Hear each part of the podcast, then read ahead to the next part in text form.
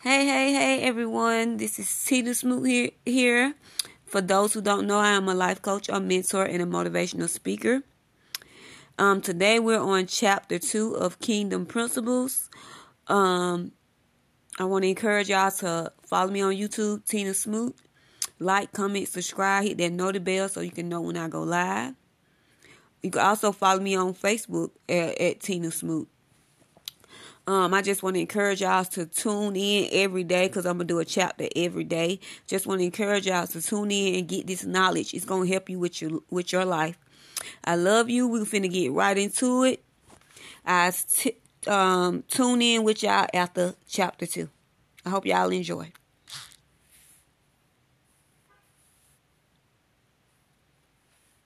Chapter 2 The Kingdom of God versus the Governments of Man. There is no business more serious than government. 90% of all the national and international problems facing our world today are the result either of government or religion. This includes global hunger, health epidemics, wars, terrorism, racial and ethnic conflicts, segregation, nuclear tension, and economic uncertainty. Throughout history, man's greatest challenge has been to learn how to live in peace with himself and his neighbors. Whether it is the continent of Africa, Old Europe, Norsemen of England, the Mongols of Asia, Indians of North and South America, or the Eskimos of Iceland, tribal warfare, racial and ethnic conflicts, and full scale war have been the human story. In all of these social and cultural expressions of humanity, the one thing that has always evolved was some kind of authority structure, a form of leadership or government mechanism to establish and maintain social order. From the painted walls of native caves and the hieroglyphics of the tombs of ancient Egypt to the historic pyramid structures of the Aztec worshippers, evidence abounds of man's desire and need for some form of government structure.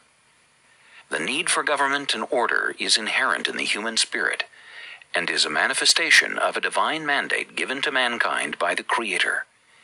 Man was created to be a governor and ruler, and therefore it is his nature to seek some authority mechanism that would bring order to his private and social world. Government is necessary, desirable, and essential to man's social context, no matter how primitive or modern. This is why man continues to search for an effective way to govern himself. Man's need for some formal government structure is an outgrowth of his need for social order and relationship management. This need begins in the smallest prototype of society, the family, and extends all the way to the manifestation of national expressions of constitutional order. Nations need government. The first book of Moses, Genesis, reveals that the first prototype of government was introduced by the Creator himself long before the first humans existed on the earth. In fact, it gives evidence of a government structure that pre existed Earth and the physical universe itself. This expression of government structure was a result of a desire to bring order to chaos and productivity to emptiness. Now the earth was formless, no order, and empty, chaotic emptiness.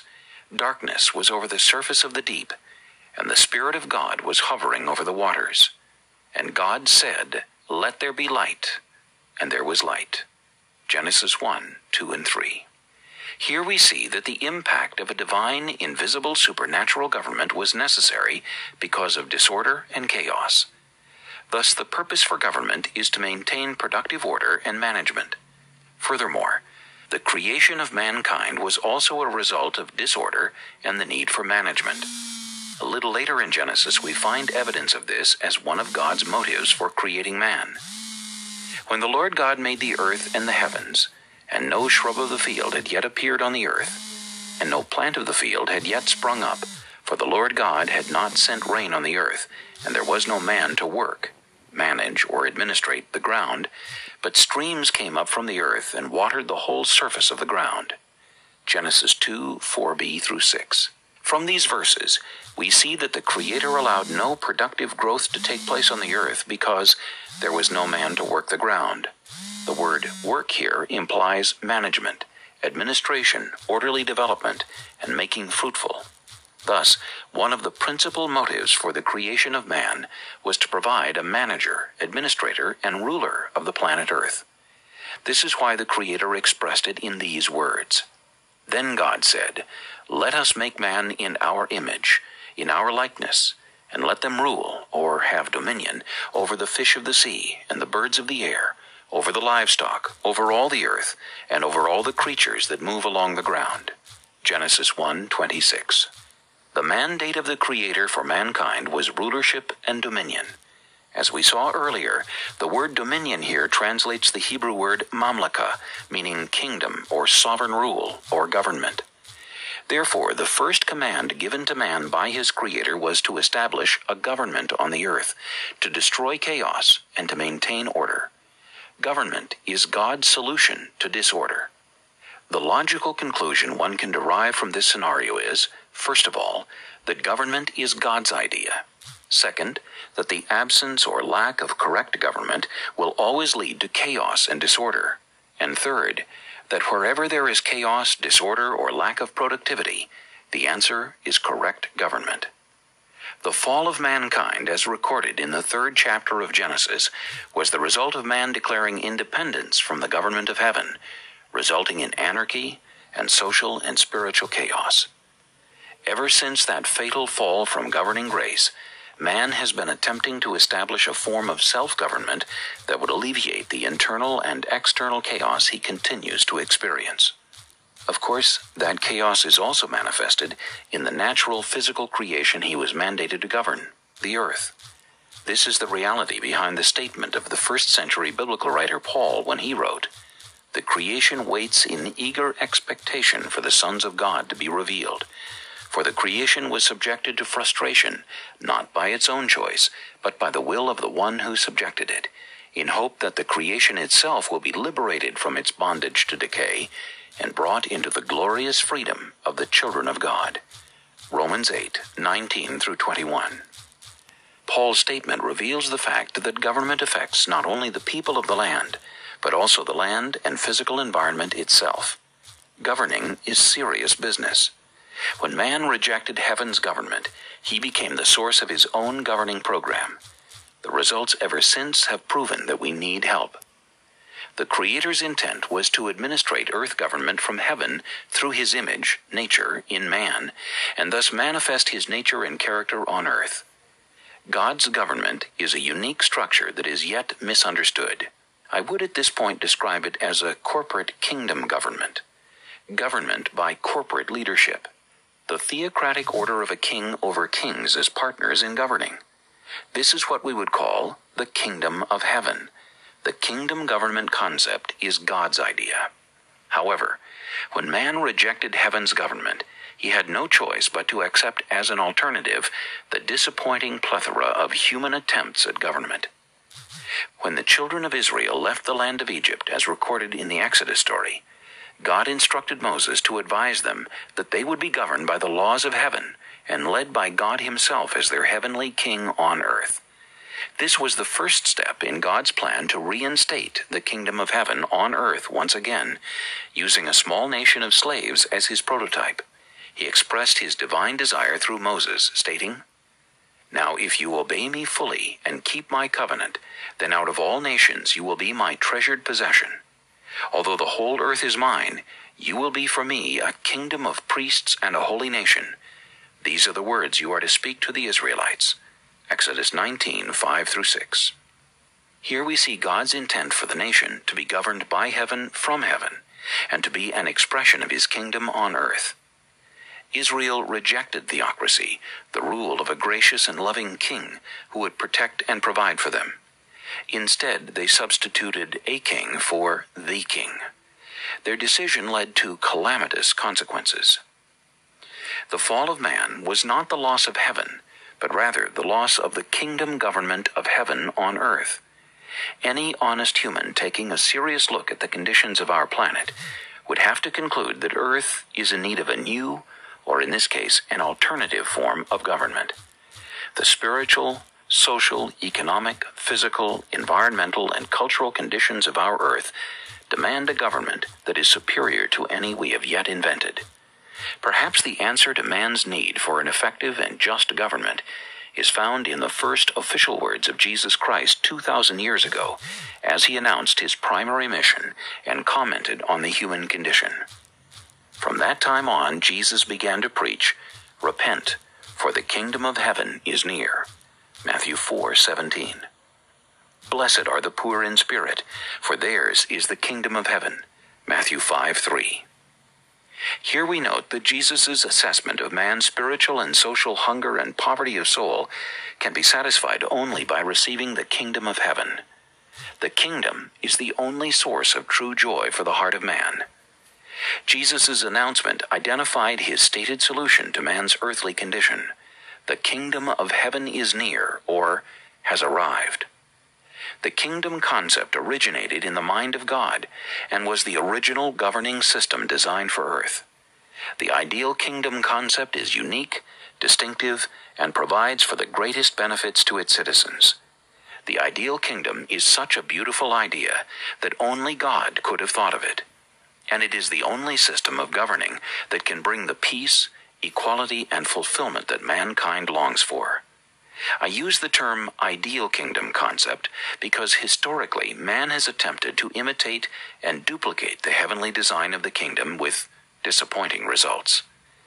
Man's efforts to establish kingdom government has produced defective, oppressive, and destructive models that have not only fallen short of the noble aspirations of man, but has also inflicted negative repercussions on his fellow man. In essence, mankind's rejection of heaven's kingdom model has led to the abolition of peace and the installation of inferior forms of government. Some governments are better than others, but all are inferior to God's government, the kingdom of heaven. The government of man versus the government of God. The Bible is the most misunderstood book on planet Earth not only by those who do not prescribe to it, but also by many of those who claim to know and embrace its message. Simply stated, the Bible is about a king, a kingdom, and a royal family of children. The Bible is not about religion and was never intended to be a religious book. Rather, its story and message are about the desire of a king to extend his kingdom to new territories through his royal family. The Bible, therefore, is about government and governing. What is government? Government is about order, influence, administration, distribution, protection, maintenance, accountability, responsibility, and productivity. Technically speaking, government is the person, group, or organization that executes the functions of governing. This is manifested in the exercise of authority and jurisdiction over territory and a citizenry. Government was first established by the command and mandate of God to Adam and incorporates the need to order, work, oversee, guard, and protect. The roots of government in the Western world reach back to the world of the Greeks. In Greek, government, kubernetes, literally means to steer, to pilot, or to act as a rudder. Without law and government, we have chaos. So government is the power given or derived for the purpose of making and enforcing laws for a certain territory. Governing incorporates the concepts of both power and authority. These two are distinct from each other and must be fully understood in order to appreciate the proper context of government. Both authority and power must be in balance for government to be successful. Authority has to do with responsibility, while power has to do with ability. Authority has to do with empowerment. Power focuses on exercising authority. Authority gives power its legality. Power without legitimate authority is dictatorship and inevitably results in abuse, oppression, and destruction. Authority gives power its rights. Authority is the key to successful government. If the ruling power does not have authority, it cannot govern. The authority to govern either is given by way of a popular vote or derived by way of inherent authority. Earthly governments derive their authority from the people, either through a process of choice or by usurping authority through force. For instance, a president or premier or prime minister is imbued with authority by the people who voted him or her into power. In kingdoms, however, authority is inherent and a product of the rights of ownership. This concept is crucial in understanding the nature of kingdoms. God's authority as king is inherent. No one gives him authority. He has authority because of who he is, and because he created the earth and everything that lives on the earth. That is why Jesus could say that all authority had been given to him. His Father had all authority, and therefore had the right to give it to his Son. The Father had creative rights to the whole universe. The governments of this earth get their authority by way of vote or violence. It is not inherent authority. The only government on the earth that represents inherent authority is a monarchy. A king has the power and can give it to whomever he chooses. All other governments are formed by casting a vote or by launching a revolution. In the final analysis, all human governments are substitutions for the ideal, no matter how good these governments might be. Let us take a brief look at some of man's attempts at government and structures of rulership. The most important one we will discuss will be the form of governing we call feudalism. Feudalism. Feudalism describes a governing or ruling system that was established by virtue of the power of ownership. As a matter of fact, the authority in this system was called a feudal lord, meaning a landowner. During the early Middle Ages, the economic and social power of societies were related to agriculture. Therefore, land was the key source of power. He who owned the land owned the power. When land is power, then whoever owns the most land controls everyone and everything. This is where the idea of real estate originated. Landowners were the ones who were considered to possess real estate. The landowner was the lord of the land. Thus we find the word landlord used to describe those who owned land. Therefore, the primary pursuit of all who desired power was land. Landowners were known as lords and eventually became rulers of their land. The more land they owned, the greater their lordship or rulership. Individuals who owned significant parcels of land became known as kings. In other words, the prerequisite for becoming a king was the ownership of land. This is also where the idea of earthly kingdoms gets its birth. Kingdom was the word used to describe the territory over which a local king, or landowner, ruled or exercised ownership right and authority. It is also important to note that because all the land was personally owned by the landlord, then private property was not possible. Thus, all the people who lived on and worked the land did so at the pleasure and mercy of the king or landlord. Everything in the land, including animals, natural resources, and all other materials, were considered the personal property of the king or lord. In many cases, where the lord or king was kind and benevolent, the people who lived, worked, and served on his land enjoyed the benefits of his kindness. And because they made his land productive and added prosperity to him, he provided, protected, and cared for them. This is why a good king tended to attract many to his kingdom. Feudalism as a concept of governing was a derivative of the original government established in the Garden of Eden under the first man, Adam, who himself was made the landlord of the earth.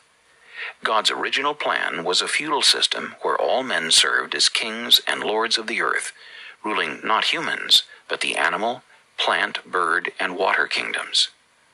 However, in cases where the landlord or king was not kind and merciful, the result was abuse and oppression of the people by virtue of noble status. Whoever owned the land controlled those who lived on the land. Feudalism is an illustration of the danger of putting the authority that belongs to the King of Heaven into the hands of ungodly and unrighteous human kings and lords. When the culture migrated away from agriculture to industry, the noble lords eventually lost their power. Dictatorship. Dictatorship is the form of government derived from the concept of divine authority, which is built on the belief that certain individuals are chosen by the gods or by providence to rule the masses and exercise authority over the less fortunate or so called inferior peoples. This is the form of governing we find in the biblical records and other sources, such as the Egyptian pharaohs, who believed they were products of the gods and were destined to rule people by virtue of birthright. Dictatorships have emerged in every generation and continue to do so to this day. They come in many forms and titles, but the principle and results are the same. A dictatorship is government that concentrates its power and authority in the hands of one individual who wields absolute authority unrestricted by laws, constitution, or any other social political factor. Dictators are considered despots and usually are driven by personal ambition or private interests. They focus in on themselves and their goals. Self worship is also common in this form of governing. Historically, dictatorships have never succeeded for long, usually ending in tragedy and chaos. No dictatorship will survive forever. At some point, the people will revolt. The dictatorship is also a twisted attempt by man to reestablish the original form of government established by the Creator in the Garden of Eden, when he delegated total rulership and dominion control to the man. Adam was given absolute power, but the distinction was that his power and dominion were never intended to rule over other human beings, but over the animal, bird, plant, and water kingdoms. Whenever the attempt is made to dominate humankind through any form of dictatorship, the natural result is rebellion and resistance. This is natural and always will be. Dictatorship over humanity is not God's original form of government. Communism. As a form of government, communism is a combination of the first two types of governing. Communism is man's attempt to control land and people by the exercise of dictatorship. This is why a communist state repossesses all private property and attempts to enforce productivity through oppression and coercion. It seeks to accomplish this by attempting to legislate love and sharing, an approach that never succeeds because human nature cannot be forced to love or to care. These behaviors result from natural motivation and internal convictions. No law can accomplish that. It is my view that communism is man's attempt to reestablish the kingdom of heaven on earth as given to the first man, Adam, but without the involvement of the source of creation himself. In essence, communism is an attempt to establish a kingdom without righteousness. One can find in the writings of Marx and Engels a certain sincerity as they sought to find a way to bring power to the people, proletariat, by wresting that power from the hands of the nobility, bourgeois. It was an attempt to take ownership of land away from the nobles and put it in the hands of the people. They believed in a dictatorship of the people. Great idea? Maybe. The only problem is that government is in the hands of people. Whenever man is involved, government will fail. Communism simply exchanged power by wresting it from the hands of the czars and placing it in the hands of a new set of dictators. Socialism. Socialism, a stepchild of communism, is another endeavor to bring the state closer to the needs of the people. It substitutes the state for the king and attempts to control society for the benefit of society. Like all the others, Socialism is another failed attempt by man to govern himself. Absolute power corrupts absolutely, and the state loses its concern for the individual as it becomes more obsessed with its own power. This leads us to our final look at man's attempt to govern himself. Democracy. Democracy has its roots in the writings of the Greeks and is viewed by many people, even those in the Western religions, as the perfect government. Plato called it the fairest of constitutions, but did so only reluctantly because he saw weaknesses within democracy that would lead to its downfall.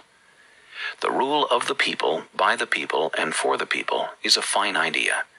It is man's attempt to get further away from despotism and tyrannical rule. Democracy as a principle is man's reaction to all the other forms of government, such as feudalism, dictatorship, communism, and socialism. A close study of the roots of Western democracy will reveal that it was a reaction and rebellion against a divine choice or feudal system of governing called a kingdom.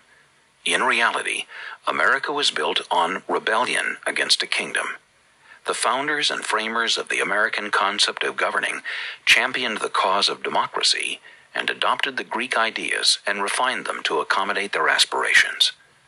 America rejected a kingdom. America's dream and guiding principles were independence, self determination, and individuality. But while these principles serve as the bedrock of Western democracy, they remain contrary to the kingdom principles. Americans have never understood the potential power of a king and his kingdom because they were exposed to corrupt kings. Out of that fear, they created a system of rule that would limit the power of a single man. The system of checks and balances was installed to guard against power and authority being consolidated into the hand of one individual. This fear of totalitarianism and dictatorship is the engine that drives the motor of Western democracy, and unstably so.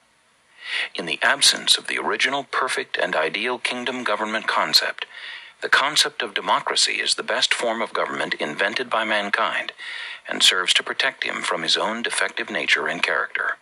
However, despite the fact that democracy is the best civil form of governing in our stressful world of demigods, democracy itself is plagued with defects that leave it wanting. The fundamental problem of democracy is its very foundation power and authority by majority vote. Democracy is the best form of civil government as we know it because of its basic tenets and because of the checks and balances of the system. It is also built on the premise and principle of the majority rule and the protection of individual rights. Democracy has served our nations well in that it has given voice to the people and provides opportunity for broad based participation in the political process by the people of a nation. Its checks and balances system further protects the masses from monopolization of power by one or by the few. Despite its advantages and benefits, however, democracy does come with a few crucial defects. One such defect is its fundamental and major principle of majority rule. This defect is critical because even though it gives power to the majority of the people, at the same time, it places morality, values, and the standards for law at the mercy of the majority vote, thus legitimizing the majority's values, desires, beliefs, aspirations, and preferences. If the power of democracy is in the people, then we, the people, become the sovereign of our lives and corporate destiny, and thus become our own providential ruler and God. This is the reemergence and manifestation of the age old philosophy of humanism. Humanism is simply man becoming his own measure for morality, judgment, and justice that places man at the mercy of himself. So, no matter how educated man may become, he can lead himself only as far as he goes himself. The record of history and the present state of the world gives evidence that man left to himself makes a poor God. Therefore, democracy without accountability to one greater than the people is an exercise in moral roulette. Simply put, democracy without God is man's worship and elevation of himself and his own intelligence. What a tragedy. Democracy cannot succeed without God, any more than communism can succeed without God. God is not subject to our own politics, nor can he be. But he has created his own political system and governmental structure, which, as this book will demonstrate, is far superior to all forms of earthly government. From the Creator's perspective, life is politics, and He is the essence of life. In Him there is no distinction between government and spirituality. They are one and the same. The assignment given to the first man in the Garden of Eden was a political assignment given to a spirit being living in a flesh body. Therefore, in the context of the original biblical mandate, the concept of the separation of church and state, or religion and government, is a lofty idea that has no root in biblical logic or fact. The original biblical mandate provides no foundation for it. Everyone is religious in the sense that they bring to life their moral convictions no matter what their religious claim. We are all political and religious. There can be no separation. You cannot legislate a dichotomy between a man and his belief system. Legislation itself is the result and manifestation of a belief system and moral judgment. Therefore, democracy can succeed only where there is a clear accountability to a moral code accepted by the majority as being good, civil, and right, and which serves as the anchor and foundation for national governance. In my country, the Bahamas, that moral code is recognized constitutionally and nationally as the biblical principles of the historic Judaic Christian faith and the God of those scriptures. This is stated within the constitutional document and provides an authoritative reference for governing within our nation. Consequently, when the majority votes and the results are in keeping with the natural laws and standards established in the biblical text, then the vote is considered legitimate On the other hand, when the majority votes in violation of natural law and of the principles established by the biblical text, that vote or legislation becomes illegitimate. In essence, the problem with democracy, rule of the people, is that the vote of many can be the wrong vote. Another weakness of democracy is that it is not absolute. Its concepts and laws can blow like the wind. It can be easily influenced by the changing culture. Because the citizens can be so easily manipulated by a shift in the culture and by the will of people at the top, they can be induced to abandon their rights and transfer them to those who rule over them. Plato knew that eventually the rule of the people would deteriorate into the rule of the state. I predict with great sadness that even democracy, with all of its promises and aspirations for a good, civil, and just society, will not survive as a human government. When your best is not good enough, the only alternative is to look elsewhere for something better. There is a better alternative, and that is the heart of this book the return of the king and his kingdom. What is this alternative? It is to return to the original governing concept of God the Creator, which is the kingdom concept. Of course, people who have lived in the context of a democracy or a republic all their lives usually find it not only difficult but almost impossible to understand or accept easily this concept of a kingdom. Compounding the problem is the historical educational process that paints the concept of kingdoms in a negative light due to experiences with corrupt kings and kingdoms in the past. As a matter of fact, to many people, in their limited understanding, a kingdom is simply a dictatorship in the hands of a family.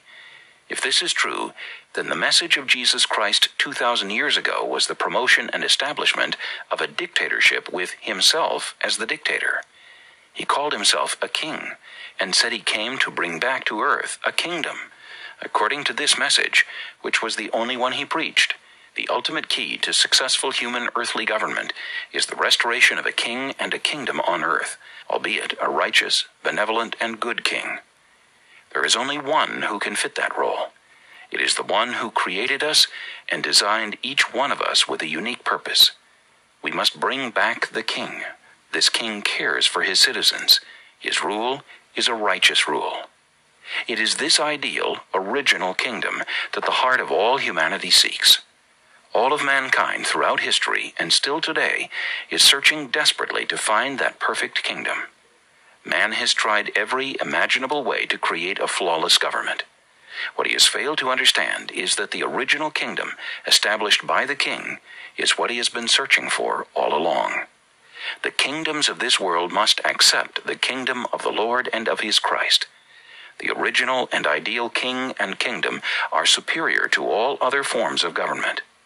This book will prove that point as we continue our journey to understand this majestic concept. Even within the church, we argue over government, not knowing that there is only one government. We must come to understand the superiority of a kingdom over all other forms of government. The world needs a benevolent king. We have that king. We just don't recognize him. I said earlier that one qualification of a legitimate king is ownership of land, which automatically makes him a lord.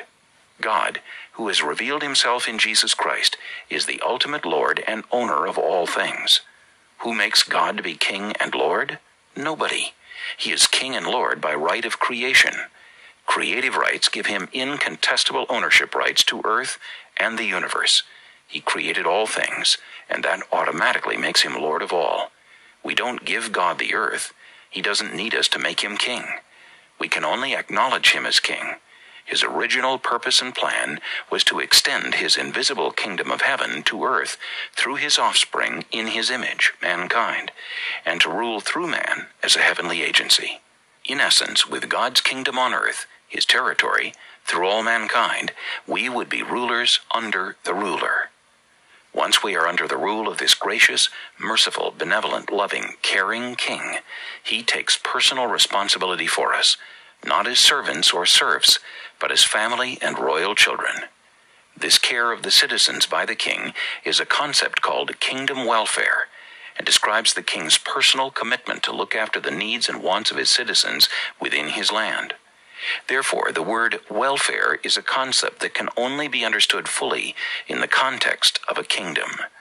Whenever we submit to a king and his kingdom, we come under his welfare. Welfare is not a word that can be used in a democracy. For many, the very word welfare paints negative pictures in their minds, and they believe it to be a societal curse. In the context of a kingdom, however, welfare is a beautiful word and describes something to be highly desired. It is a word that is used to express a king's commitment to his citizenry. This is why in all true kingdoms, the concept of prosperity and national social services is called commonwealth. Again, this concept can only be understood within the concept of a kingdom. In any of the other forms of government, no regime or person has ever been successful in effectively caring for all of the citizens. As a matter of fact, even under the best form of human government, democracy, there is the plight of the rich versus the poor, the haves compared to the have nots, the extreme and unequal distribution of wealth, discrimination, racism, divisions, social classifications, and ethnic segregation. History continually fails to show us a government that manifests the equality, harmony, stability, and community that man has desired and sought after from the day of the fall of Adam. Even our best is defective. No government has been able to take care of its people equally. In a true ideal kingdom, however, all the citizens' welfare is the personal responsibility of the king. This is why the original kingdom concept, as in the kingdom of God taught by Jesus Christ, is superior to all other governments. Therefore, in a kingdom, the concept of commonwealth is also very important, and the word correctly describes the nature of the relationship the king has with his citizens and subjects. The wealth in a kingdom is common Therefore, in a true ideal kingdom, there is no discrimination or distinction between the rich and the poor. For in such a kingdom, all citizens have equal access to kingdom wealth and resources provided by the benevolent king. In essence, the king's interest is the welfare of the kingdom and everything in it. If none of the human systems of government are adequate, how then do we adopt God's original kingdom concept into our world? It begins by understanding the kingdom concept of colonization. Principles 1. 90% of all the national and international problems facing our world today are the result either of government or religion. 2. The need for government and order is inherent in the human spirit and is a manifestation of a divine mandate given to mankind by the Creator. 3. Man's need for some formal government structure is an outgrowth of his need for social order and relationship management. 4. The mandate of the Creator for mankind was rulership and dominion. 5. Some governments are better than others, but all are inferior to God's government, the kingdom of heaven. 6. Feudalism as a concept of governing was a derivative of the original government established in the Garden of Eden under the first man, Adam, who himself was made the landlord of the earth. 7. Feudalism is an illustration of the danger of putting the authority that belongs to the King of Heaven into the hands of ungodly and unrighteous human kings and lords. 8. A dictatorship is a government that concentrates its power and authority in the hands of one individual wields absolute authority unrestricted by laws, constitution, or any other social political factor. 9. Communism is man's attempt to control land and people by the exercise of dictatorship. 10. Communism is an attempt to establish a kingdom without righteousness. 11. Socialism substitutes the state for the king and attempts to control society for the benefit of society. 12. Democracy is the best form of civil government as we know it because of its basic tenets and because of the checks and balances of the system. 13. One major defect of democracy is its fundamental principle of majority rule, which, even though it gives power to the majority of the people, places morality, values, and the standards for law at the mercy of the majority, thus legitimizing the majority's values, desires, beliefs, aspirations, and preferences. 14. Our best alternative is to return to the original governing concept of God the Creator, which is the kingdom concept.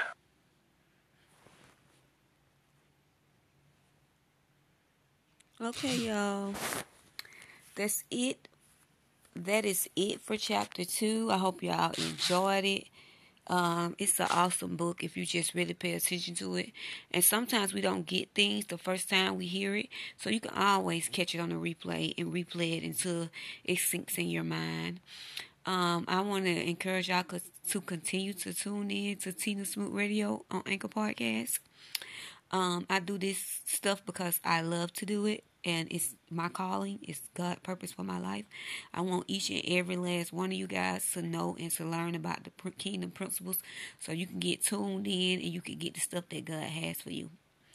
But the the first step is of entering the kingdom is getting to know Jesus Christ. So, like I always do, if you don't know Jesus, this how you can get to know Him. First, you have to believe that Jesus is the Son of God. No man comes to the Father except through the Son. Second, you have to believe that He died on the cross for your sins, which He did. He died for you. He died for me. He died for the world. And third, you have to ask Him to forgive you of your sins and to come into your life and to save you, and you will be saved. If you said that prayer, welcome to the winning team. Welcome to the kingdom of God. Um, that's just the beginning step. But if you get on my Anchor podcast or watch my YouTube channel, Tina Smoot, on YouTube, like, comment, subscribe, hit that notification bell for when I go live. You would you would tune in and you would figure out how to actually enter the kingdom. Because as I get knowledge, I'm gonna share it. This is part of me sharing the knowledge that I have gotten with you guys by this book. I love you guys. You guys have a blessed Sunday.